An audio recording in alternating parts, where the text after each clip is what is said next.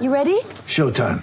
On May 3rd, summer starts with The Fall Guy. Let's do it later. Let's drink a spicy margarita. Make some bad decisions. Yes. Audiences are falling in love with the most entertaining film of the year. Fall guy. Fall Guy. Fall guy. That's what the poster said. See Ryan Gosling and Emily Blunt in the movie critics say exists to make you happy. Trying to make it out? Nope. Because I don't either. It's not what I'm into right now. What are you into? Talking. Yeah. The Fall Guy. Only in theaters May 3rd. Rated PG-13. Get ready for the greatest roast of all time. The Roast of Tom Brady. A Netflix live event happening May 5th. Hosted by Kevin Hart. The seven-time world champion gets his cleats held to the fire by famous friends and frenemies on an unforgettable night where everything is fair game. Tune in on May 5th at 5 p.m. Pacific time for the Roast of Tom Brady. Live only on Netflix.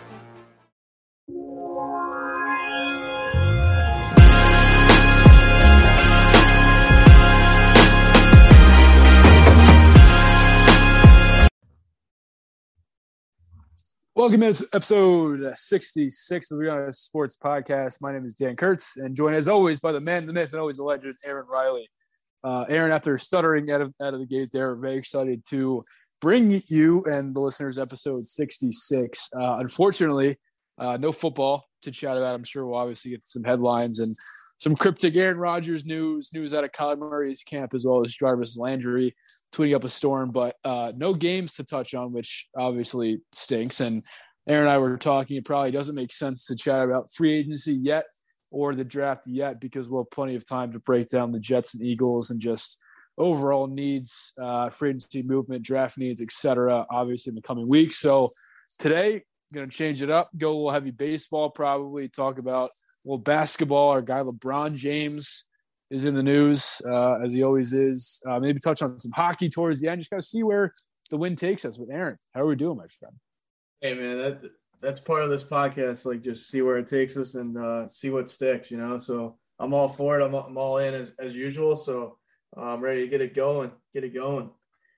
Aaron is all in. Um, he's also all in on the baseball season. Hopefully, happening on time. It doesn't seem like that might happen. Aaron's got some updates for us on on dates and when the MLB is projected to obviously come back and, and start spring training. It seems that people reporting the Players Association and owners are meeting this week. They're probably locking themselves in a basement of some Florida hotel, uh, probably just staring at each other for nine hours a day, eating, Subway sandwiches at lunchtime. But uh, I'm not sure how much is getting done. It seems like there's a plenty uh, of issues to talk about, including salary cap, DH, extra innings, uh, deadlines, moving games. Uh, revenue was always a hot topic, obviously. But but Aaron, um, from what you've been hearing, what is or reading, what is like your ultimate takeaway? And, and I'm sure we'll dive into a bunch of topics here, but like, what are some of the issues that that kind of like uh, come to mind when you're thinking of these two these two parties meeting?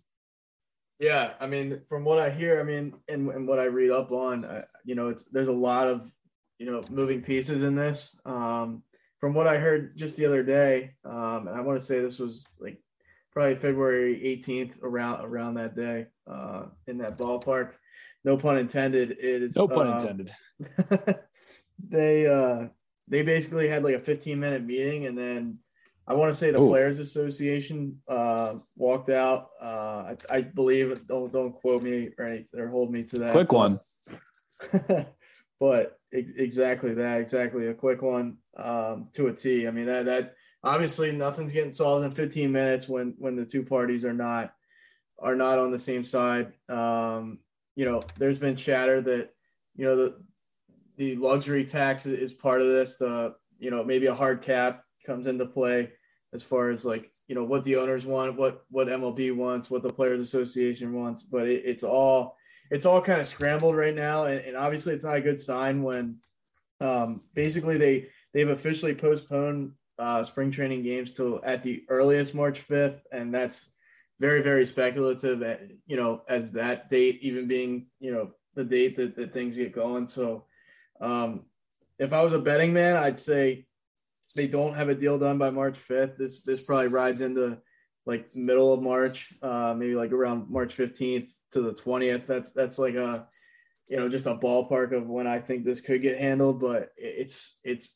kind of scary in times that like baseball is you could say like not progressing as as a sport regardless and like the the whole thing last year and I was listening to other podcasts actually I was listening to 1420 the other day and they this was an older show I was just kind of bored and and going around like shows and things but they had said like how many strikeouts there were last year and how low scoring the games were and and how like the listener or the listener the viewers uh, of MLB like even Don Mattingly himself, the, the, manager of the Marlins, he said like baseball is becoming unwatchable. So uh, if the game, if the game itself, like the content that you're consuming is boring, and then on top of that, like they're having negotiation deals, with, you know, within the league, like that's just it doesn't it's not a recipe for success so i i am worried at this at this current juncture of where where you know where it's going and, and where it's at right now the go Don Mattingly, current MLB manager, saying the game's unwatchable. I love it. Uh, man of the people. Um, I'm not gonna lie to you. Most of that spiel, Aaron, I was hung up on the fact that they only met for 15 minutes. Um, I feel like Rob Manfred takes probably 15 minutes to take a piss. Um, so not sure how they met for, for that. I mean, he's he's got to get up out of the seat. He's got to put the jacket on, hide the pit stains. Got to walk across probably a massive ballroom. Got to walk outside down the hallway. Like it's a good probably five minute trek just to get to the bathroom itself. You know, I can't believe they met for 15 minutes, but um, yeah, it seems that I mean everyone's always saying that like you know we haven't missed games yet, we haven't missed games yet, but like it's such a long season. I feel like people discount the fact that it takes you know Aaron Aaron was talking about this off air, but it takes pitchers and catchers like a long time to warm up. It takes batters, infielders, outfielders, catchers, etc., a long time to warm up and kind of get in the mode of baseball and in and just in game shape for the season. Um, so the fact that we haven't been in spring training yet, they're talking about early March, obviously, which is quickly approaching. I think, as Aaron said, if they go past you know the first week of March, get into the second week of March, there's no chance you can start on. I think it, I guess it'd be an April first, towards maybe like a end of March, last few days of March type of season start opening day. But uh, yeah, I mean it's it's madness to me. You had it, the thing with with CBAs and lockouts and like in sports leagues these days is that you have a goddamn deadline. You know, let's say the you know the NHL lockout uh, obviously happened back in 2012. Like you had 10 years to figure out. Okay, I like this in this CBA. I didn't like this. Let's meet in the middle. Let's compromise. Let's negotiate. But it takes you to the final hour to actually get to the negotiating table, and then go into the lockout. I mean, a guy like um, Adam Wainwright, who's a, a, respected player in the league at this point, I think he's a player rep for. Um, he's in the Cardinals still. I have no idea. That's bad of me. I should know that. But um, he's been saying like the the league and the Players Association basically opt in to last year's CBA, but still like continue negotiations. But they refuse to do that, um, which makes no sense to me because I guess they're you know don't want to pay for spring training or, or do whatever. So uh, I think it's just it's probably a combination of of the players and the owners. I think um, as sports fans, we're probably conditioned to like automatically side with the players on things, but um, I know it's it's obviously a little bit of both. One thing is the salary cap, which we'll definitely fucking get into it. It's just mind boggling in the year of 2022 that a sports league in, in the United States doesn't have a salary cap. Um, but yeah, I think it's it's a whole slew of issues: salary cap, DH, probably extra innings rule, and um, it seems that like it takes a deadline for these two parties to get together and, and talk, which um, is is ass backwards in, in, my opinion. Yeah, I mean, like what you touched on. I mean, there's so many things with this that, that could have been like handled better. I think, and and baseball's had its like slew of issues, like whether it be, I mean, they've even discussed like did they juice the balls last year to try and make the game more exciting when you know people were hitting home runs and they you know they wanted to be a long home run, they wanted to be electric. They don't want to lose viewership. Like there's just been so many like hiccups along the way and so many like, you know, quote unquote problems like that baseball has had to endure, whether it be the, you know, Bud Selig's tenure, like now it's, you know, you bring a newer commissioner in, Rob Manfred, and it just doesn't seem to get better. It just seems like baseball is always like a hot mess in some in some respect, and it, now it's like I mean, you could say it's at the pinnacle. I, I, forget they. I think they had a lockout back in what the '90s as well. Yeah. Um, and I don't even think they played that year. So I, if I could be wrong, but um, yeah, it's just it just it's sad and it, it's just I don't know, man. It's unnecessary to me. Like they got one way or another, they got to figure this out, and and it's just it can't continue to drag on. um, they should at least have the respect for the fans. But you know, it all comes down to money at the end of the day. Like let's not let's not kid ourselves. But Speaking speaking of money, we'll get to this. We alluded to it a little bit. Uh, I want to get your thoughts on this too, Aaron. And the the whole salary cap issue right now. Baseball obviously has the luxury tax in place. Um, I think they're debating between the Players Association and owners um, whether to set that at, at a higher level to allow teams to obviously spend right up to that, which is favoring your big market teams like the Dodgers, the Yankees, you know, Padres, Rangers, who have already spent pretty big this offseason before the lockout hit, or set it at a lower kind of threshold and obviously, you know, help out teams like, you know, the Pirates, Orioles, Reds, et cetera, teams that don't have that bankroll, um, but obviously, you know, penalize harshly the teams that go over that. But to me, it seems that they should just follow suit with with the NFL and, and the NHL and just go for the hard cap. I think um, you you look at the MLB, you could automatically at the beginning of each season just fucking cross off 15 to 20 teams. Like there's zero percent chance that you're winning uh, the World Series or even going to the fucking playoffs. And um, I, it's obviously like there's there's some teams out there that make some poor decisions, like the Pirates just haven't been good for basically our entire lifetime because a they're fucking cheap and b they just make horrible you know, whether it be free agent decisions managerial hires draft decisions whatever the case may be they're just in purgatory um, because of obviously the low spending but more so the fact that there is obviously a, a lack of like brain trust there. Um, obviously like uh, the braves this past year no one thought they were going to win nationals a few years ago no one th- thought they were going to win but there's a reason the Yankees, the Red Sox, the Dodgers, the Astros the past years have been there consistently. And there's reasons why teams like the Padres and Rangers who are willing to spend more are going to be there consistently is because they're obviously have the money to go out and buy essentially better players. Um, and that is just obviously a simplistic take, but like I, am I'm, I'm always a fan of parity and, and you don't really see that as much, and obviously like the NBA and but like the NFL, the NHL, like anyone can win on any, any given night, and I, I, like that a lot. Like no one thought Joe Burrow and the Bengals would be in the Super Bowl. You know, no one really thought.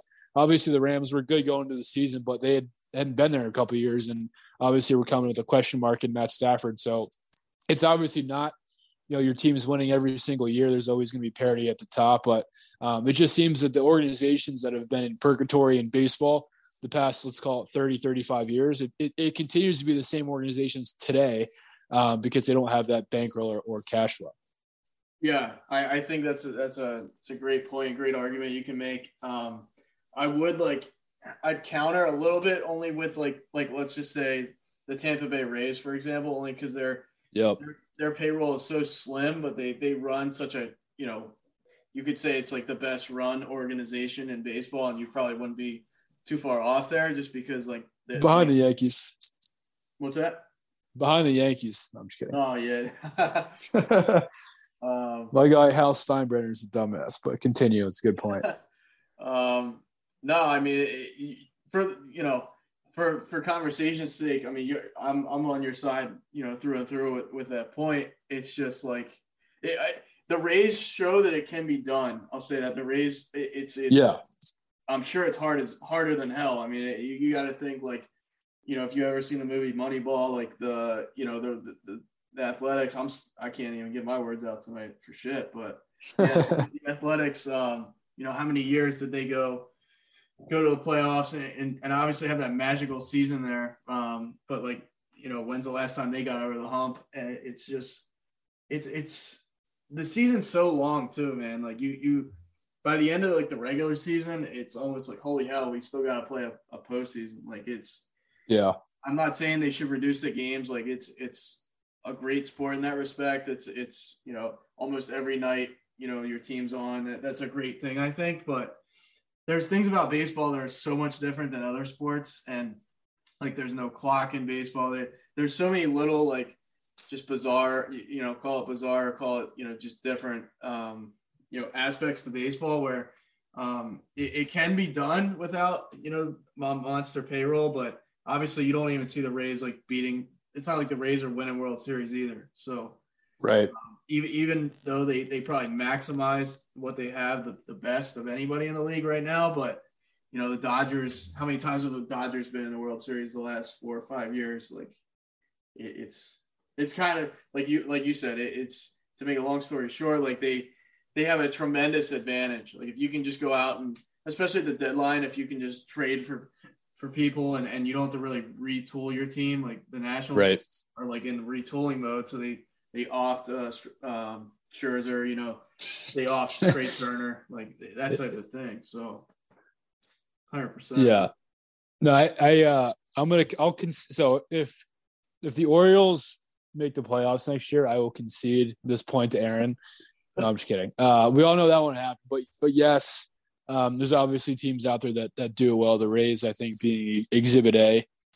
Um, in in this case, uh, but yeah, it's it's it's rare to me. Um, it seems like baseball and, and money and the weight of your checkbook, um, I think, goes further in the sport of baseball than obviously any other pro sport in in the U.S. Which to me, I mean, it, it's more of like the soccer model of you know you're going to pay for Ronaldo, a Messi, a fucking Neymar, and you're obviously going to have the best players in your team, and, and you're going to win. But uh, at, at the same point, there's fucking right ways to do things, and there's wrong ways to do things, and I think.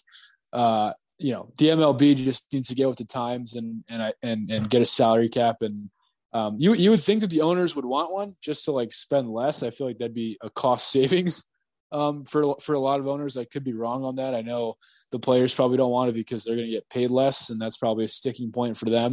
Um, so I'm, I'm very interested to see where this where this shakes out. Um, and yeah, hopefully they get back soon because you know to Aaron's point, like spring training, obviously you know football ends, spring training is going on. Like it's it always kind of just leads in nicely to baseball starting. There's obviously that excitement around April you know, you got baseball going, you got the draft, you got hockey and, and, and basketball heading into their playoff season. So, you know, the Masters, March Madness, like it should be viewed as an exciting time. And like this is almost a lead up, and the spring training is almost a precursor to that. But just feels kind of empty, obviously, this year with with all this bullshit going on. The, the soccer, the soccer reference there. I mean, this guy will give you any. Doesn't matter what sport, curling doesn't matter. He'll throw names out there. He'll, he'll find a way. Yeah, I, I enjoyed me some curling during these Olympics. I didn't watch much else, uh, but uh, the curling was on point as as it always is. Um, I, I didn't see a minute of it. I, I don't I don't know how I can sleep at night, but hey, um, of the Olympics, I actually yeah. To be to be to be completely honest with you, I didn't see a minute of the Olympics. That's probably yeah, no, hey, it's, American. uh, no, no, no, no, it's okay. I you know the Winter Olympics are always tough because like I feel like I don't know. It's the it's it's first of all it's in China, which is like ten hours ahead of us or whatever it is. So like you're getting the results like on your phone as like a push notification, and they're showing it fucking ten hours later in prime time for no reason. Everyone already knows it's going to happen. Second of all, like for me, the lack of NHL players there uh, was tough to swallow. Like you always want to see the best on best in a tournament like that. So to see fucking scrubs off the street trying to piece together a hockey team didn't make much sense. The women's hockey was great. I watched some of that. Um, unfortunately, the U.S. got second to Canada, but still great competition. Um, I, I, feel like overall, like the U.S. kind of sucked this year in general. I mean, I don't, I don't have a final medal count in front of me, but I think we were, we probably weren't even in the top five. I could be wrong on that, but it feels like we weren't.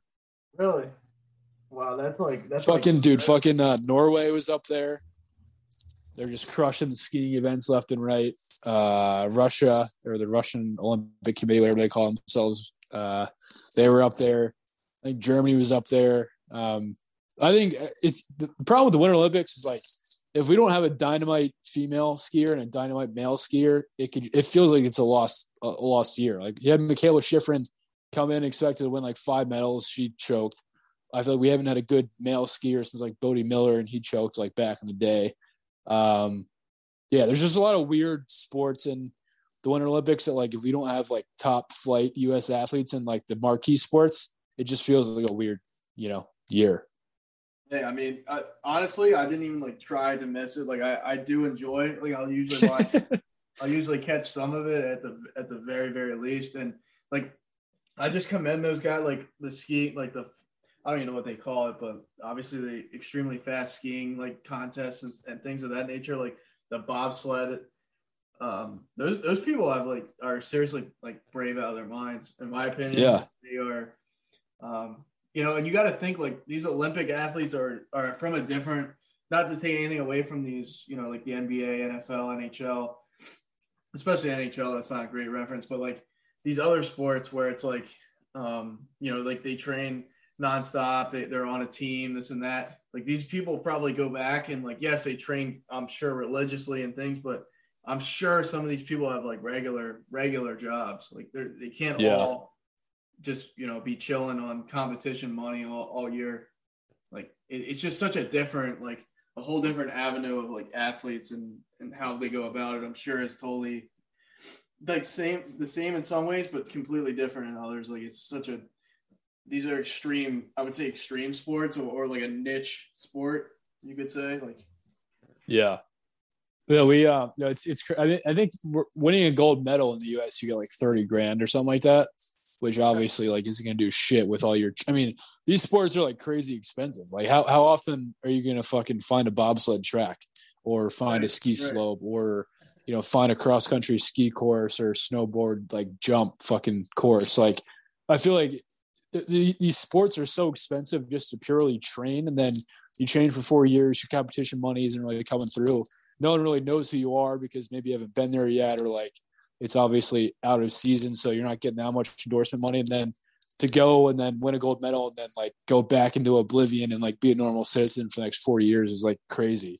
Um, so yeah, I mean, to your point, there's very few like athletes who can just focus on the one sport unless it's like a hockey, baseball, you know, basketball. Obviously, like those guys have their day jobs, but like you almost got to work two jobs, like you know, normal nine to five, or like you know, working the weekends, and then you're obviously getting supported by hopefully endorsements. But you know, it's especially if you get like fifth or sixth, like to be the fifth or sixth best person at some at a sport in the world is like crazy.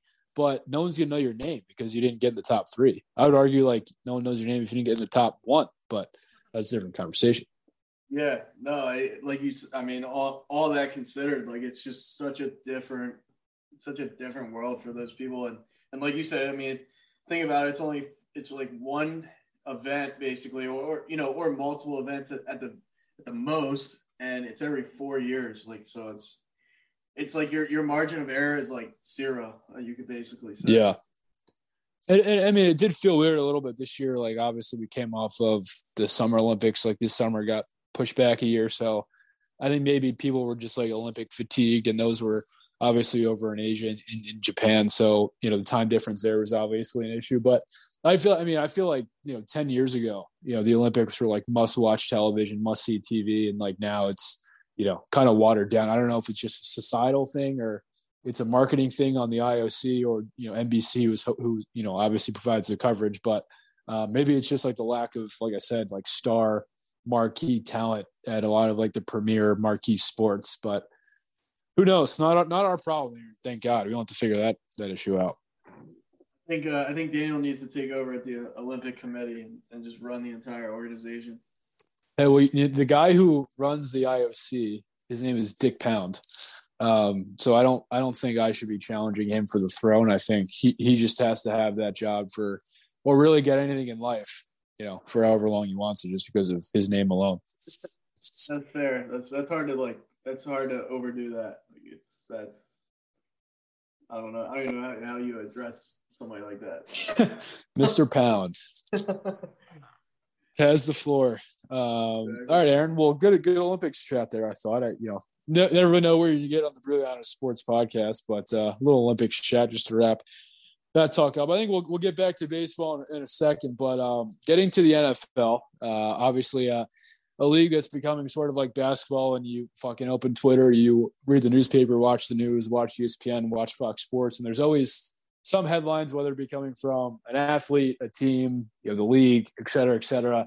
This week was no different. Um, Aaron Rodgers, Kyler Murray, Jarvis Landry, all made headlines in and of itself, in and of themselves. Uh, Aaron Rodgers, starting with him, made a really weird and cryptic Instagram post thanking teammates, you know, coaches, friends, thanking his ex fiance or ex wife, whatever they were, Shailene Woodley, um, and just a really odd thankfulness post or uh, gratitude post, I guess is a good way to put it. Um, he went on the Pat McAfee show, I believe, yesterday uh, on Tuesday. Um, and it was basically, you know, I think everyone took that as like, oh, he's going to retire or he's going to make a decision to leave the Packers.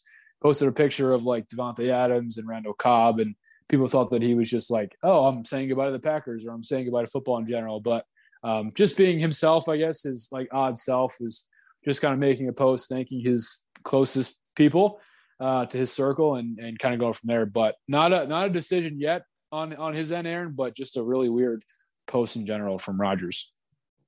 Yeah, you can. Uh, I mean, I think there's a lot of people that are either love or hate Rodgers at this point. Like he, he's definitely his own his own man. I'll say that. Like he does not like. He's he might be one of the like I'm not gonna say weird. He's like an outspoken like just in, in the way he goes about his life, or if he thinks it's the best way to live his best life, quote unquote. I mean, it, it's like he went on there, and I've seen I saw bits and pieces of it. He said he did a 12 day. It's like a pin. I'm gonna mess this up, but it's pan. cleanse. The cleanse, right? That starts with a P. It's a long word. Um, panchakarma, pancha, Karma, I think is you know I could be totally off there. Probably is that the uh, AR AR twelve method after the TB twelve methods? yeah, that that uh, I think you're onto something there, but um, yeah, I mean, like the guy just he like I saw basically he he goes off about that whole cleanse and, and the process and, and everything that comes with that. And then he he kind of you know pauses and, and, and starts to talk about like, well, I was basically locked away from society and like, you know, during this cleanse, I'm like, you know, I'm sure that I'm sure this cleanse, you know, I've heard of cleanses before and this and that, but it almost sounds like he like went into a cave. Like he makes himself sound like he, you know, totally shut his phone off, went into a cave, and then he because he, he comes out of it he's like, I'm just so thankful. I'm so like a hippie almost. And I, and hey, nothing nothing against that, you know, whatever you're into, but the guy is just he is from what like I swear to God, if you hung out with this guy from one day to the next, you don't know what you're gonna get. He's just I feel like he he thinks he's a philosopher and, and maybe he is, but um, it's just he's bizarre. A little bit he's a little bit out there. I'll say that he's a little bit out there. A little bit out there is, is generous. Um, I, I think you know the longer we get, longer we wait to get a decision from Rodgers and his camp, I just feel like he's going to be back with the Packers. Um, I think if he was going to ultimately, I mean, free agency starts like mid March, um, which is only like a couple weeks away, two three weeks away. So I think he would want to give the Packers like ample time to make a trade.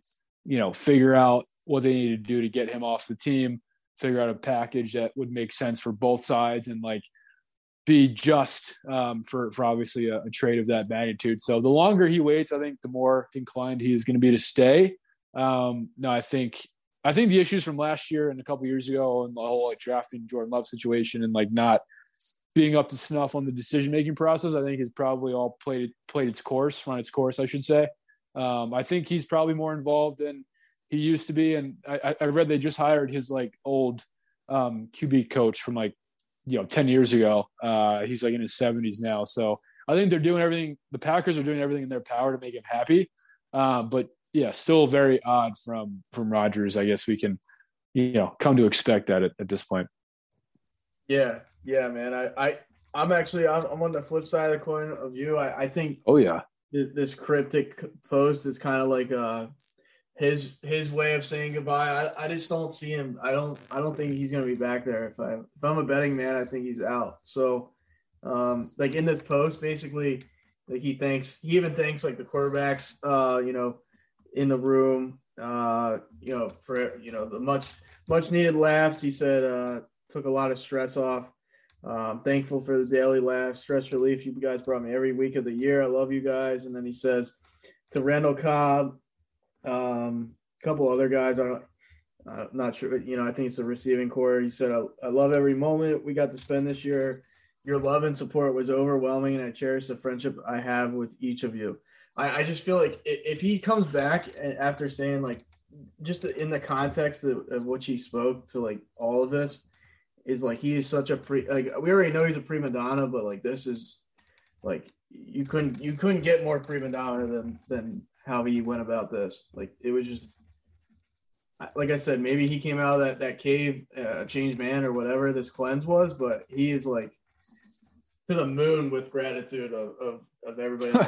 so hey, that might that might talk to your point. That might say like I'm so grateful that you know I work with these guys. I'm around these guys. I want to stay you know around these guys and stay in Green Bay. That that very well might, but I mean if if he comes back after a post like that, it's just weird to me. I, I don't I don't know. I don't know if he thinks he's like the world's smartest man or I, I just don't I don't know, man. He he's he's just different.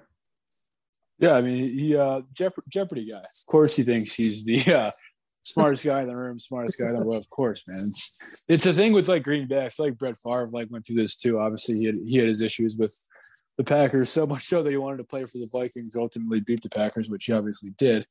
Um, but that that organization like is is pro- it's almost like some of the personalities we have in the NBA, which we'll get to in a little bit. But like it's almost like the quarterbacks there can basically walk on water, and everyone else in the organization has to do everything in their power to make them happy, or they're going to obviously like threaten to leave, you know, threaten to this, this, and that, all that, all that stuff. So, uh, you know, it's it's crazy that you know we're talking about him potentially leaving for like what feels like the second, you know, straight off season, third full year, but.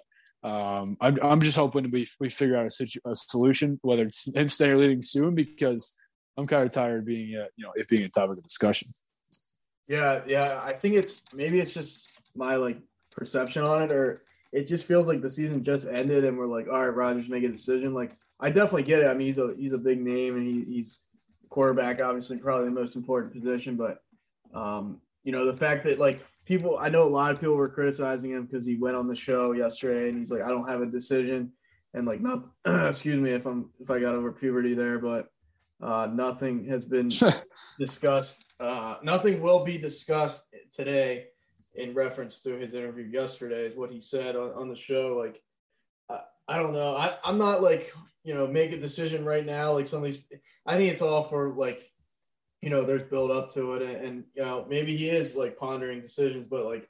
I saw like on ESPN, they're like ripping him, like this guy doesn't make decisions, like he's and I'm like, well, give him a little bit of time. You know what I mean? Like, it's not like it's not like Brett Favre where I was like, all right, is he playing next year? Like that. That was, and I and I love Brett Favre, but it's like, you know, it's not to that extent. I would say yet. And like, I know he pulled this yet last year, and you can you can say that, but it's just it's a little early still in the in the whole thing. I would say. Speaking of disgruntled quarterbacks, uh, this one kind of came out of nowhere for me. Kyler Murray uh, obviously a, a, great quarterback down there in Arizona, scrubbed all mention of the Arizona Cardinals in his Instagram social media profiles. Um, this comes after he played in the Pro Bowl. Um, was actually reported that uh, the Cardinals are just unhappy with with kind of Kyler Murray's maturity um, and just you know his lack of professionalism. I guess in their in their loss to the Rams, um, he like refused to go back in the game when they were getting blown out. So like Colt McCoy had to go in and take a few snaps. Um, so I think that is worth watching. It seems like you know usually when these quarterback rifts happen, it's usually like player led, but uh, this almost seems like the, the the team are actually the ones that are kind of like telling him to you know shape up, or else they're going to get rid of him. Um, Mike Garafolo of the NFL reported this. So did Chris Mortensen, the goat. Um, so I, I don't think there's been much said about this. I think uh, you know the Cardinals are probably saying externally that they're going to commit to him and whatnot, but who knows what's going on behind closed doors. So um, this this almost feels like a Russell Wilson one from last year, where like yes, it came out of nowhere, but like I don't think he's going anywhere. Um, but but curious to get your thoughts on this too. Yeah, man. Maybe maybe it makes me sound like a like an old man when I say this, but I don't get why these guys go to like their social medias to like if they have a problem with the organization, like why why just remove them off like Instagram or Twitter, whatever it might be? Like why not have a conversation? Like maybe they have. I, you know, I don't. Obviously, I'm not a fly on the wall in that in that building or anything, but it's like I just don't understand it. I've never understood why like these guys will go to social media because they know like they know what's going to happen. Like they know reports are going to come out. They know all this controversy is going to be stirred up. Like I'm sure he didn't do it for no like it's not like he was just drunk and he did something stupid. Like he knew what he was getting himself into. So um I know he just made a post on Monday and he, basically said all this nonsense is not what I'm about. I'm, I'm vowed to grow. I'm I vowed to this organization to grow and get better. Um, oh, so I mean, like, it just doesn't make much sense to me. Like, in the in the fact that like the way he went about it, um, what what what's his goal? Like, does he want to be back there? Does he not? Is he just saying this to make himself like look better and not like a, a, a cancer if he were to go to another team. Like I, I don't know. I mean, I, I truly expect him to be back there next year. I mean, he's only 24 and it's, you know, this is like his third or third or fourth year going into. So um, I would be shocked if he's not not there. I just don't I don't get the like maybe they, maybe the Cardinals have a good point. Like maybe he's immature and like this is how he goes about um, you know, a problem within the organization that he has, and he, he's going to go on social media and, and and basically dig a bigger hole for himself. I don't know. I'm kind of confused on that.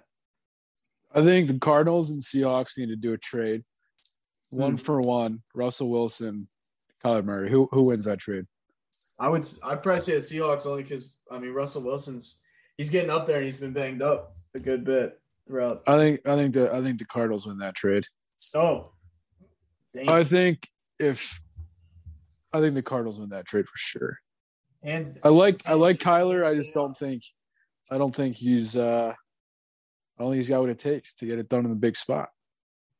I mean that's that's a I mean it's fair take. Um I kind of I was like early on in the season, I mean I think everybody was was riding the Cardinals wave and then obviously they tailored off. I almost I'm not gonna say I put it all on the coach, but their this coach their coach has done that in the in college too. Like they went five, six, seven and zero, oh, and then they just absolutely shit the bed like down the stretch. And you, it's kind of like the same thing the Cardinals do. So I, I don't know, but for me the jury's still out on Kyler Murray. I, I I'm like I'm 50-50 on him. I'm definitely not like he's the guy. Like he's, uh, but I'm not saying he's not either. He, he he could be the guy. It's just uh, it's it's kind of like I don't know. It time will tell with him. He, he's jury's still out for me.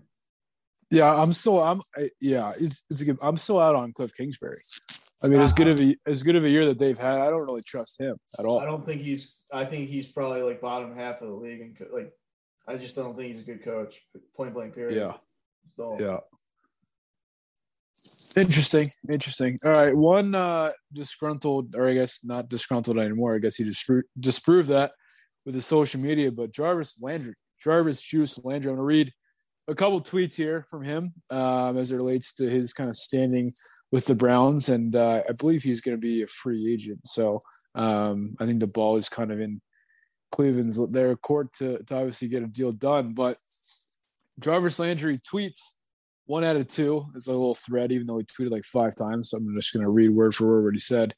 Reality behind all this is I came back to play in the best shape of my life. I got hurt week two with a high grade MCL sprain, partial quad tear, and bone bruise. Then came back way too early and ended up staying hurt the entire season. You never heard me mention anything about it. Tweet two out of three. Also, my media availability didn't happen because I was focused on getting on the field as healthy as possible during the week and after games. Dot dot dot a strategic plan was set in place to be followed. I put the ball in Cleveland's court by telling them I would I would like to stay, but if not, then tweet three to three. I put the ball in Cleveland court by telling them, okay, he just fucking tweeted this again. Repeated himself. I put the ball in Cleveland's court by telling them I'd like to stay, but if not, then I'm confident enough in myself to be a better, healthy me this year, and moving forward to helping do my part in a winning championship elsewhere. This grammar is phenomenal. Before this year, I missed zero games. So push y'all narrative, it's noted. I gave everything, everything, exclamation point, exclamation point. Um, sounds like a guy doesn't want to play with Baker Mayfield, is my take. I'm just yeah, kidding. man. I mean, I, I tried to tell you that, you know, way back when, this, remember that Steelers Browns game? I was like, Baker's not going to get it done. You're, no, that, that's that's besides the point. Uh, uh, really, really, I, I mean, I, I don't know, man. Baker, the thing with with that whole situation to me is like Baker was banged up all year, and he and he played through all that like nonsense. So like, I just think Baker is getting kind of like deal. He's dealt a tough hand now. It's like everybody's shitting on him. Like it doesn't matter who it is, doesn't matter what network like you turn on. Like they're just saying he's done, he's trash, he can't do anything. And like you can, I mean, you can make the case like Odell like blossomed on the Rams, this and that, but when you're lined up, you know, you know, like vice versa, a, a Cooper Kupp, like Cooper Kupp's going to get all the attention, and no one's going to really pay attention to Odell, who's not what he used to be, in my opinion. And now he gets hurt again. So like, I, I don't know, man. I get, I, I kind of get what Jarvis Landry's saying. Like, you know, if he played through all that, this and that, but um, to go like once again, I mean, he's going public with it. It's I know we're kind of in that era where like people will just speak their mind and, and it is what it is. Like you're, it, you know, that's that's how it is. But um, I don't know. I, I wouldn't have. Me personally, I, I just look at it like you know, if he wants a trade, go in there and, and tell the organization I want to be traded. Like, Yep. Baker Mayfield isn't out here like I played the whole season, you know, banged up, and that's why I played like shit. Like he just kind of goes about his business, and and like yeah, he's he's lashed out the media a couple times, but um, I don't know, man. I, I maybe he has like the Odell syndrome where he's like, you know, I saw Odell, you know, get himself out of town. Let me do the same thing. Let me play in a, a better city than Cleveland. That that could be part of it, but uh, I'm interested to hear your take. It's just it's everything's just like public now, and, and if somebody's upset, they immediately go to to the media. So No, yeah, I mean it's it's it gives them like easy access to just obviously vent um, and kind of push their own narrative instead of it being leaked and told by a media outlet or somebody else who's not as close to the situation. But um, yeah, I mean, I, I kind of like I like Jarvis a lot. Um, I think you know if the Jetson have some good receiver options already, I I definitely want them to take a crack. But um, yeah, I mean, I think the injury situation is obviously tough. I you know you kind of need two sides to every story here. So um, him coming back and rushing and, and playing too early, like could be could be possible. Um, it also just you know, you know, if he's saying he wants to be back, I you know, I'd have to assume they want to bring him back. I mean, I, I think money is obviously a, a, deciding factor here. They're they're a team that you know has some good players now, and they're obviously going to be spending, I would assume, towards towards the cap. Um, so it's it's tough. I mean, it's you know, it's there's always a he said she said. I feel like it happens all the time, especially with injuries, and they kind of muddy the waters there, and no one knows how much a guy actually is and is not hurt. Um, but I like Jarvis. I, I think he's uh, you know, played the game the right way. Um, obviously, it's not ideal to air out your business in this manner, but maybe he just feels like he's been disrespected and you know people are, are starting to spin his story like in their own way and he he kind of wanted to like write the narrative for for himself which i guess i can respect yeah, that's uh that's a mature perspective from from daniel. That's you know seeing one of the one of the only mature perspectives you're ever gonna get out of me oh calling himself out there. Calling, oh yeah. Hey uh no i get it. I get what you're stick, saying. Sticking with football we got some breaking news. Uh-oh breaking news. Uh troy troy aikman is leaving fox to go to monday night football on espn wow that's a bombshell right there That's a fucking bombshell. Um, I mean, it, it's got to mean that like Steve Levy and them are done, right? I, I was just thinking that I was like, is is he gonna like, is he basically gonna talk the whole time and they're just gonna like kiss his ass because he played and everything else? Like, I I don't know, man. I would think like, if I'm ESPN, I I bring Peyton Manning in there. I bring Eli Manning in. I mean, maybe they keep the Manning cast and let them do whatever. But even if they just called the game, like that would be like that would be awesome in my opinion. But um, you can't bring those same guys back from last year. Even if you bring in like a Troy Aikman, like they're gonna like basically bring bring the show down and they're gonna hold it back more so. So there's there's talks of Al Michaels leaving NBC, potentially being courted by Amazon or ESPN. I, I feel like you cannot bring back Steve Levy, Brian Griese Louis. I mean, I, I think the odd man out there is the the first man out there is probably Louis Riddick. I don't even, I don't even like the three man booth as it is. It feels like too collegey to me. Um, but if you're if you're bringing in a guy and Aikman's not even like my favorite out there, but he's obviously a lot better than the fucking guys that ESPN is schlepping out there. But if you're if you're bringing in Aikman, I don't think you you can go with a guy like Steve Levy. I think Aikman's just gonna like overpower him, not from like a voice perspective, just from like a cachet football knowledge, you know, personality perspective. Uh, you know, I feel like it doesn't fit with him and Levy. I don't know. Yeah, no, I, I 100%. I think they have to bring in a new, like, start from the bottom up and just bring in a new, a new crew altogether. If they want to, they wanted to last, or if they wanted to, you know, attract viewers, like you can't bring back those guys. But my thing is also like, what's, I mean, Joe. It seems like Joe Buck is attached at the hip, at least like in the NFL aspect of calling the games. Like he was always with Troy Aikman, so, so it's like, how how's where's he gonna go? Like I mean, he'll probably stay at Fox, but like, who who jumps in the booth with him? Like, how's that shake out? Like, I would that that's pretty big news. Like, it just seems like forever. It's been Joe Buck, Troy Aikman calling games, so it's gonna be obviously just weird at you know initially. Uh, there were uh, there, there's chatter that Sean Payton could apparently replace Aikman at Fox. Yeah, I could maybe see that. I see. I I haven't listened. I've maybe heard Sean Payton talk for like ten minutes of my entire life uh, combined uh, of all his sound bites. So I mean, maybe uh, you know, maybe your your boy Urban Meyer goes, goes stays in the Jesus NFL. Uh, stays in the NFL part of things, but calls the game. Maybe he knows what he's talking about. I would never listen or never watch an NFL game if that was the case. Just watch it on mute, actually. There you go. Um, I'll, I'll ask you one thing though. Are you are you a Joe Buck hater? There's a lot of Joe Buck haters out there. No, I love Joe Buck. I do um, too, man. I, I I'm one of the, the few that does. I think. I think I think I definitely prefer him for for football than I do baseball. I think um, there are like a lot of times in baseball where he just doesn't have like the emotion, which is kind of funny.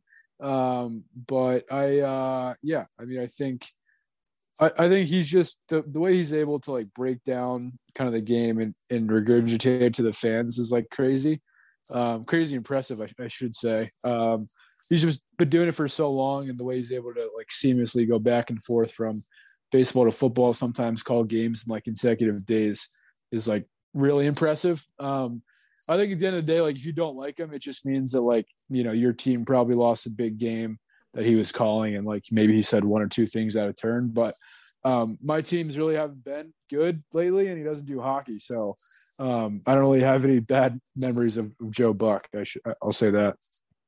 I would love to hear him say like like if somebody ripped a slap shot or you know what I mean like it, just any type of hockey goal that you know even somewhat exciting. Uh, really, every goal is because you know that's just how the game is. But like, I would love to hear him call a game. I'll say I should say it that way. That would be cool. Yeah, no, hundred percent. Um, yeah, wanted to get that late breaking news um, over over to you all. But uh, all right, Aaron, where, where do we go from here? Do we talk a little basketball, maybe? Hey, man, I'm I'm I'm all for it. Let's go to the hardwood.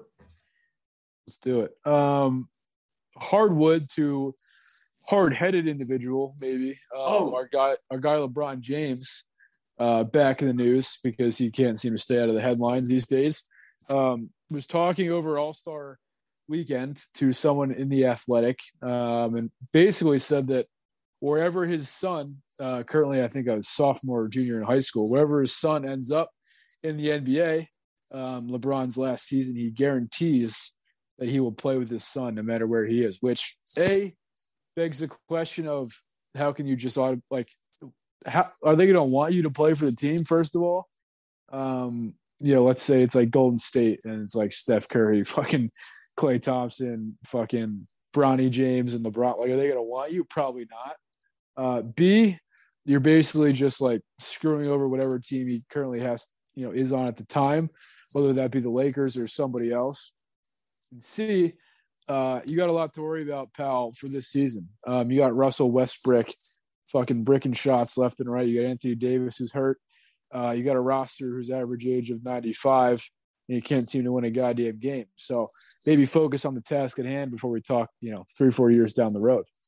Oh, there's nothing better than LeBron James criticism and, and nothing better than Daniel Kurtz giving it to you. That, that's um, that's like music. That's a symphony to my ears. Um, but uh, yeah, I mean, it's kind of crazy. He just comes out and says that. I mean, I look at it in the perspective of like, I'm sure a team would want it if they're like an Oklahoma City. That that's been rumored. Like they have two, two first round picks. Um, I don't know, man. If you're like a smaller market team and you're not really in the mix of competing for the chip, I'd say not a bad idea. Excuse me, not a bad idea uh, to just pick up LeBron for a year. I mean, you're going to sell a shit ton of jerseys. You're probably going to, you know, might sell out the entire season, especially his son and him playing together. But um, it's just funny to me. He's like, look, I don't, I don't care what your team situation is. Like, I'm coming to your team whether you like it or not. It's kind of how I take it. Um, and that's, I mean, that's LeBron James in a nutshell. But uh, it, it's it, I don't know. I, I hope a team like refuses to take him. That would be like the funniest thing ever. um, and he's just like butthurt all year um, because, like you said, I mean the Lakers are are uh, just a dumpster fire to say the least. I, I knew once he signed Russell, like it was he he's the guy. Like if you if you have a fantasy basketball team, I'm sure you want him because he's uh, maybe not even this year, but normally he's a stat machine. But um, you're never. I just he's never gonna win a chip. I don't think. I, I, you know, they had they probably had the best chance when they had like the big three in OKC with him and Durant and, and James Harden back in the day. It's just he he his efficiency is just horrible. Like he even if he scores 40 points, like he took a million shots, he you know threw up how many air balls, turned turned the ball over 50 times. Like he's just I I, I like the guy in the in the fact that no one probably plays harder you know, possession to possession uh, than him, but he is just he's all over the place. He's not a he's not a winner, and he's just not. So, um, yeah, they they LeBron has more more to worry about than playing with his son. That time will will come, and you know that's down the road. But I mean, this season is a shit show for them. I mean, is his son even like good? Like, I have no idea. Like, I, I feel like you hear about like you you know your Zion Williams Zion Williamson's like your fucking LeBron James, obviously, like your your uh, Ben Simmons. Like you hear about these guys two or three years out um, from obviously being like stud rookies. Like I feel like I haven't heard shit about him being good. I've seen like clips, whether that's you know, take that with a grain of salt. Obviously, they're showing like his best clips. Uh, I mean, I've seen him dunk a couple times. Like I, I don't know though, man. I, I to say he's gonna be as much as I don't like LeBron. I know he's achieved a lot and like he's a generational generational type talent. Like to say his son's gonna be, I, I you know, who God only knows, but um, I'm sure he won't be like a scrub, but he's gonna be LeBron James. I I don't know. Hey, uh, LeBron is over here talking about his son making the league. I mean, LeBron is basically LeVar Ball right now with, with obviously a and, stellar and NBA career. league. That's the best part, part about it. Like he's he's playing and he's like, yeah, let's talk about my son, not Anthony Davis not, you know, I mean, I'm sure he is, you know, but it's like he he's bringing the the focal point to his son. It's kind of it's just funny. It's it's bizarre, but um, yeah, I guess the Lakers don't have much good to talk about. I mean, it's crazy. Like, focus on your team, dude. I know I said it before, but like, your team's like under 500 right now, and you're I think you're like on the cusp of the playoff spot. Like, focus on your fucking squad. Tell him, man. Tell him. I'm still a LeBron guy, though. Don't get that twisted. I don't know, man. When they win the title this year, I'll be back on my LeBron stand.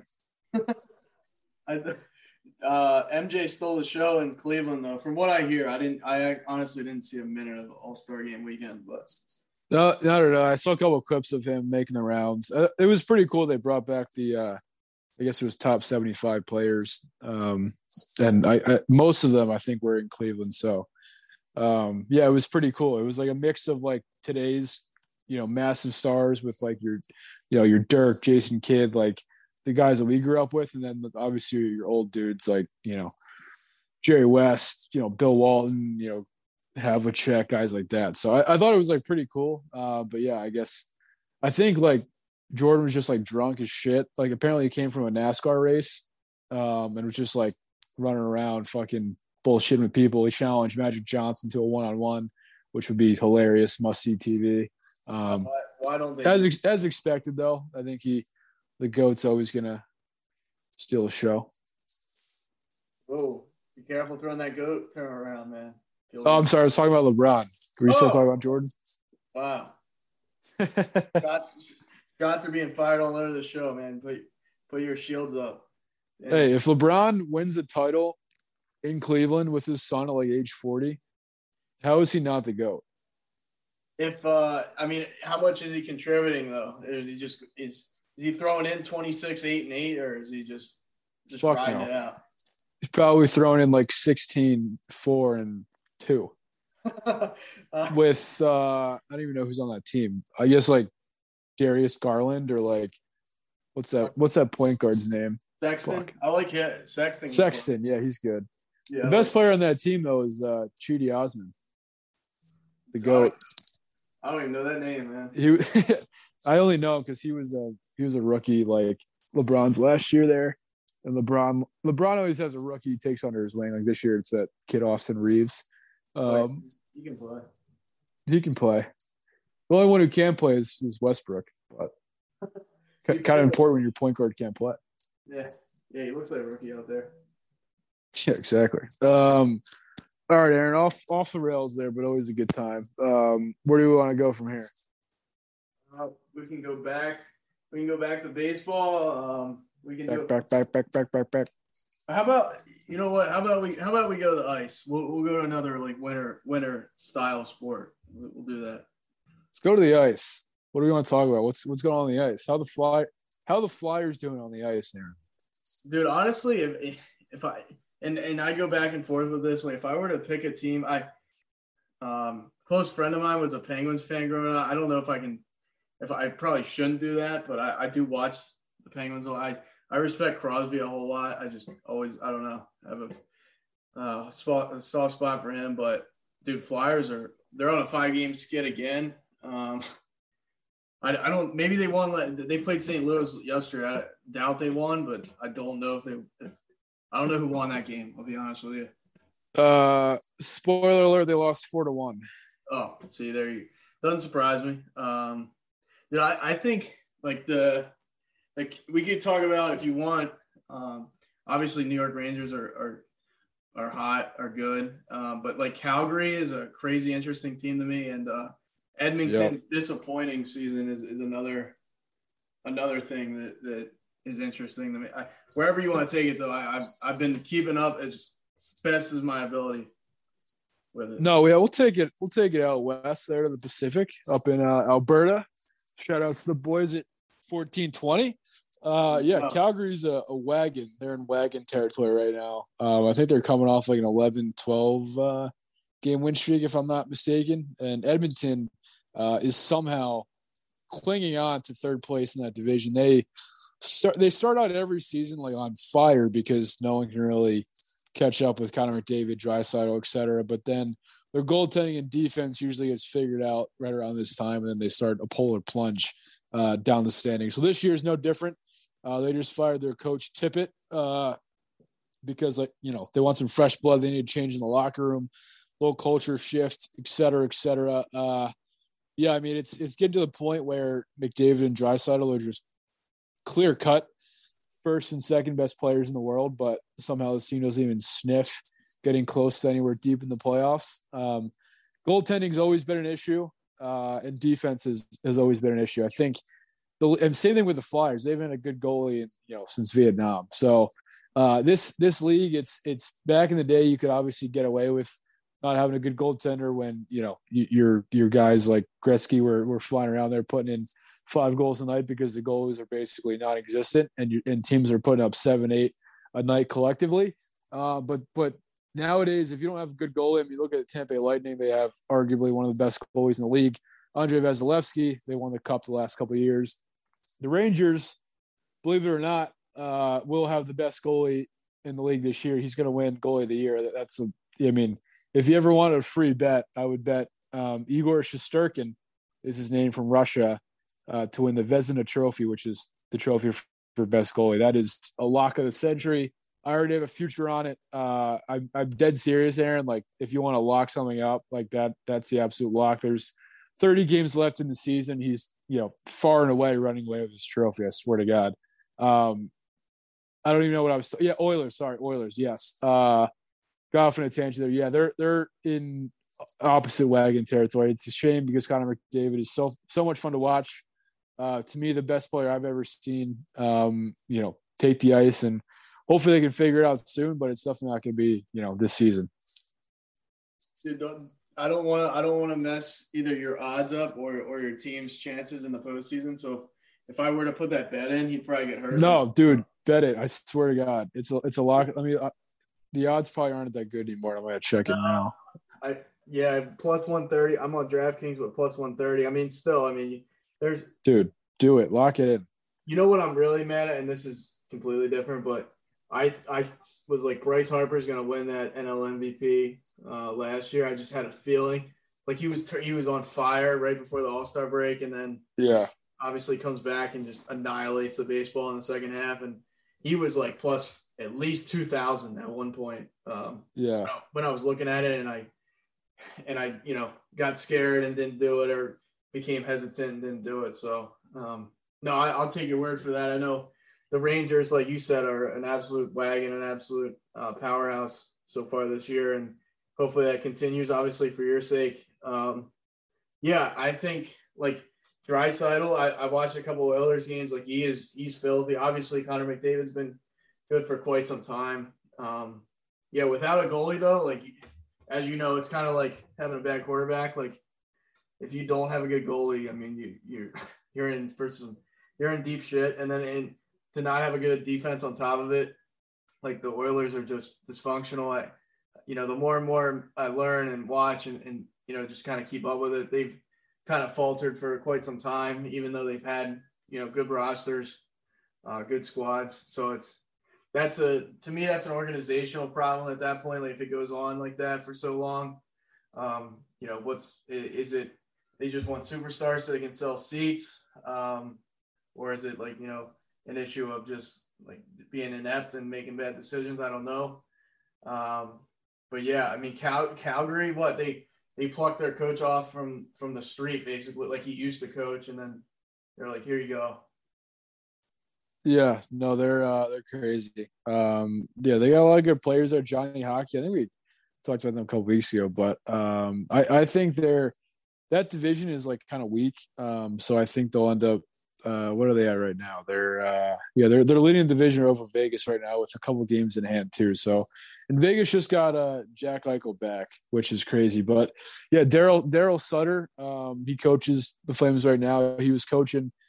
He coached the Kings back when they beat the Rangers in the Cup back in 2014, and then coached them also in 2012. So he was uh, on the street, as Aaron said, and came back and is now, uh, you know, done wonders with that squad. Because last year they certainly were not this good, but uh, just crazy how one little change there in uh, in the big chair can make a whole hell of a difference. Yeah, 100 percent. I mean, like you said, I mean, from what I heard as well, like they, their roster was very similar last year to this year, and they've taken a tremendous leap. Um, if you were to to pick a team to win, no bias included, like you know, maybe you think the Rangers do pull it off. Who, who do you who do you think has it this year? Like gut feeling, gun to your head. Yeah, uh, it's a good question. I'm gonna yeah, it's it's it's obviously. I mean, they're they're they have the most points right now in the league, but um, I'm going to say the Colorado Avalanche. Um, and uh, last year they were going to the playoffs. They were my pick to win too, but um, you know they obviously ended up faltering to to Vegas. But uh, it in hockey, it usually takes a couple years for your team to win. You have to go through some tough playoff losses. You look at a team like the the Lightning; they had the best record far and away um, in the NHL one year. And ended up getting swept in the first round by Columbus, and then um, have gone back to back. So uh, I think it's it's Colorado's time. Uh, Nathan MacKinnon, arguably the second, third best player in the NHL.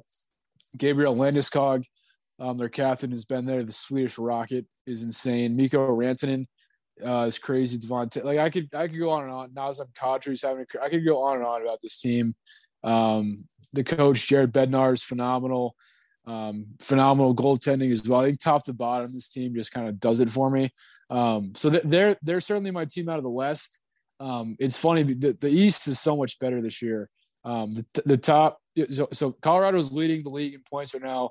Second, third, fourth, fifth, and sixth, and seventh are all teams from the East. So the gap of Western Conference teams goes from the the Colorado Avalanche at one the Flames all the way down to eighth. So um, the East is so good this year, which obviously sucks for the Rangers. But um, Florida and Carolina are, are, my two picks. I think if we get those two teams, hopefully um, in, a playoff round at some point this season, would be great.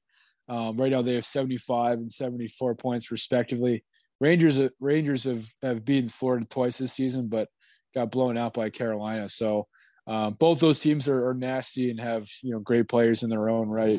Um, but I, I, think just to make my pick, I, would probably have to go with the Avalanche just based off of they had some adversity last year. Uh, you know, they were the betting favorite then with Tampa going in, hit some adversity, and um, they certainly haven't skipped a beat and hopefully learned from their loss last year.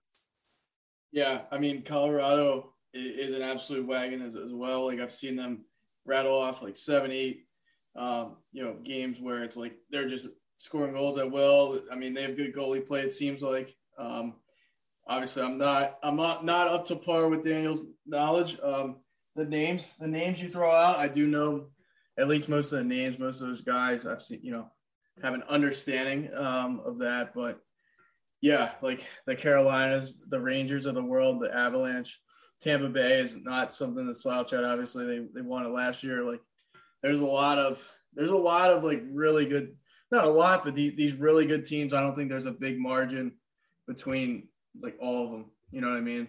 Across the board, it's these these very very good teams are are would be a tight contest. I think going into the postseason. No, it's it's razor thin, um, and it's to the point. You know, we talked about parity earlier in, in hockey, and it's one of my favorite things. I mean, I, I, would if you told me any of the teams in the top ten, maybe top you know twelve, um, could win the cup, I, I wouldn't be surprised. Um, and hopefully that rings true for my Rangers. certainly sitting there in sixth in the league, got a couple games in hand over over Schittsburg, so hopefully we get by these guys, you know, pretty quickly here soon. But uh, yeah, I'm hoping very much so the Rangers get along, you know, kind of playoff run. The, the trade deadline's coming up. The NHL does it a little differently. They do it a little bit closer to playoffs. So I'm hoping the Rangers snag a couple guys that can help them obviously take it to the next level. But I think either way, all these teams are looking for playoff position jockeying there. So um, there's going to be a lot of movement, especially with teams looking to sell guys for picks and and younger players and whatnot. So a lot of storylines coming up big in the NHL. Hopefully here soon in the next couple weeks. Beautiful, uh, Aaron. What what else? What else we got? Is that it? We want to close out, or you got something else for us? What, what are we gonna do? Um, we could go. We could go back to the uh, back to the diamond, as they say. I think. Let's do it.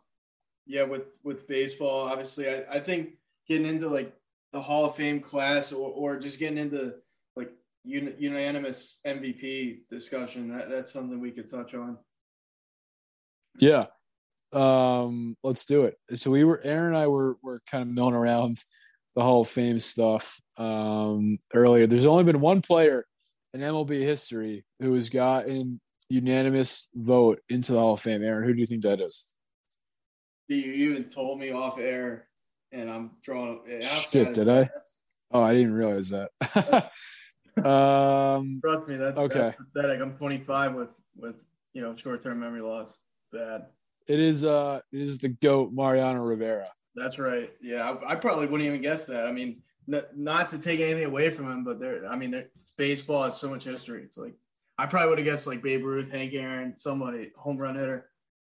Yeah, no, you would obviously think that, uh, and you'd be right in, in thinking that. But yeah, Mariano Rivera was the only one. Um, Derek Jeter missed it by one vote, um, and Ken Griffey missed it by three votes. Fucking Hank Aaron missed it by nine votes, which is insane to me. I mean, Babe Ruth missed it by 11 votes, which makes absolutely, I mean, the fact that you had 225 people voting for the Hall of Fame in 1936, uh, I, I don't even think there were 235 baseball fans back then. You have 236 people fucking voting for the Hall of Fame makes zero sense to me. This is, this is a crazy list to me. Um, Pedro Martinez not getting 50 votes.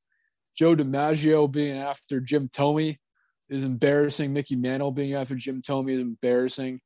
Sandy Koufax was 344 for 396. Makes no sense. Yogi Berra only getting 85%. I know I know 75% is always a lot. I just don't know how you I mean, look at a guy like Mariano Rivera. I don't know how you I mean, there's 425 voters. I don't know how you have that many voters for for the Hall of Fame. Just keep it to like a committee, like the NFL does, and, and call it a day. I feel like baseball always has to be like they complicate the living hell out of everything, and that might be part of the reason like you have all these problems now. Like, not saying they should dumb it down and make it you know elementary, but like in a case like this, like look, uh, for over 400 people, like how many of these people are just purely a you know extremely opinionated like there's got to be at least a, a, demographic of those people that are just, you know, I don't, I'm not going to vote for him because he played in this era, or like I'm gonna, you know, there's so many aspects I'm sure these guys look into, like, and and to me, like, you know maybe it's the bloody sock game reminds me of it so much, and but Yeah. I mean, Curt Schilling is an ab- like to me. Curt Schilling is a Hall of Famer. Like he he had those postseason moments. He he should have won a Cy Young. I don't.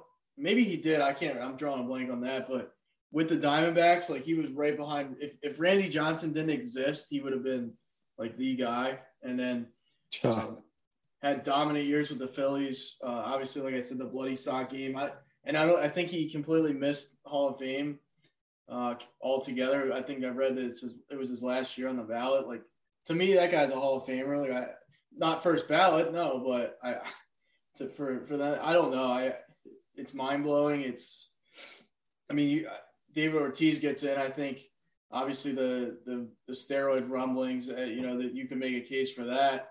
Um, I don't know, man. It just seems like certain guys they like and certain guys they don't. I don't. I, I don't quite get it. And and like you said, I think having that many people is a fucking disaster to me. Yeah. Um, it, it, makes no sense to me. There's old heads like Tom Verducci from Sports Illustrated and the whole steroids debate and things like that. Like Barry Bonds should should be in. It makes no sense to me. Curt Schilling, as much of an asshole as he is, should be. It, it almost seems like the guys who, you know, kiss up to the media um, and obviously have like a squeaky clean off the field, you know, life always get in, which makes no sense to me. It should be about on the field play. Um, and, and steroids are a part of the fabric of, of baseball. Um, baseball as, as, as a whole turned a blind eye to it for a long, long time and essentially allowed it. They knew it was happening, but allowed it to make, I mean, the game was obviously way more exciting. Now, you know, Aaron mentioned guys like Don Mattingly, not even thinking, you know, the game is interesting now because there's so many strikeouts and the games are so low scoring and take forever. Um, it just makes no sense to me. Those guys just aren't in because a couple of, you know, stuck up reporters don't, you know, don't think they should be. It makes no sense to me. Yeah, I don't know. I don't know what the voting criteria exactly looks like in the NFL, but like 75% of the vote on a 400 some odd people, like it, it it's it's gonna be tough. I mean, some of these guys like that would similar. I'll say it like similar like career accomplishments in the NFL, like parallel that to the MLB. If you if you know what I mean, like compare somebody. Okay, if they played baseball, they look like this. I think the guy in the NFL makes the the the Hall of Fame, and the guy in the MLB is on the outside looking in. I think it's harder to make the MLB Hall of Fame than it, than it would be the NFL, at least in today's era or in today's voting. Yeah, according to uh, you know, Richard Sherman, it's a participation trophy to get into the Hall of Fame of the NFL this year. So maybe they should adopt the MLB rules. There, I mean, somewhere in the middle got to be the, to me, got to be the sweet spot. I mean, I don't know. Like I said, I think Kirk Schilling is, is one of those guys that, like, to me, it was his last year on the on the ballot. He should have been in. And now, like you bring up the steroid thing, it's hard. I don't know. Like to me, I can't. I know they turned a blind eye to it, but like, how are the how much are these stats inflated due to steroids? You know what I mean? Like for certain, like like like a Barry Bonds, for example. You know what I mean? Yeah, it's tough. Like that's see, that's another problem with baseball though. They didn't they didn't address the issue and they let it they let it go and go and manifest, and it's just it's bad now. It, it, now it's there'll always be a, a a dark cloud over the MLB for that. Always. Always, man. It's crazy. um, all right, Aaron. Well, that's great. Great banter back and forth. Always love. I mean, heavy, heavy MLB show today, which is obviously great. Um, gotta love our guys in the diamond, as, as Aaron said. But uh, why don't you uh, why don't you take us and the and the listeners home, Aaron? Yeah, we're uh, we're obviously trying to be creative with the with the topics, and you know appreciate everybody tuning in still and, and you know keeping up with us. We're uh, without obviously football going on and, and baseball in flux, it's a little bit difficult, but um, we'll continue to to you know bring you as much creativity as we possibly can. Love it. Take us home.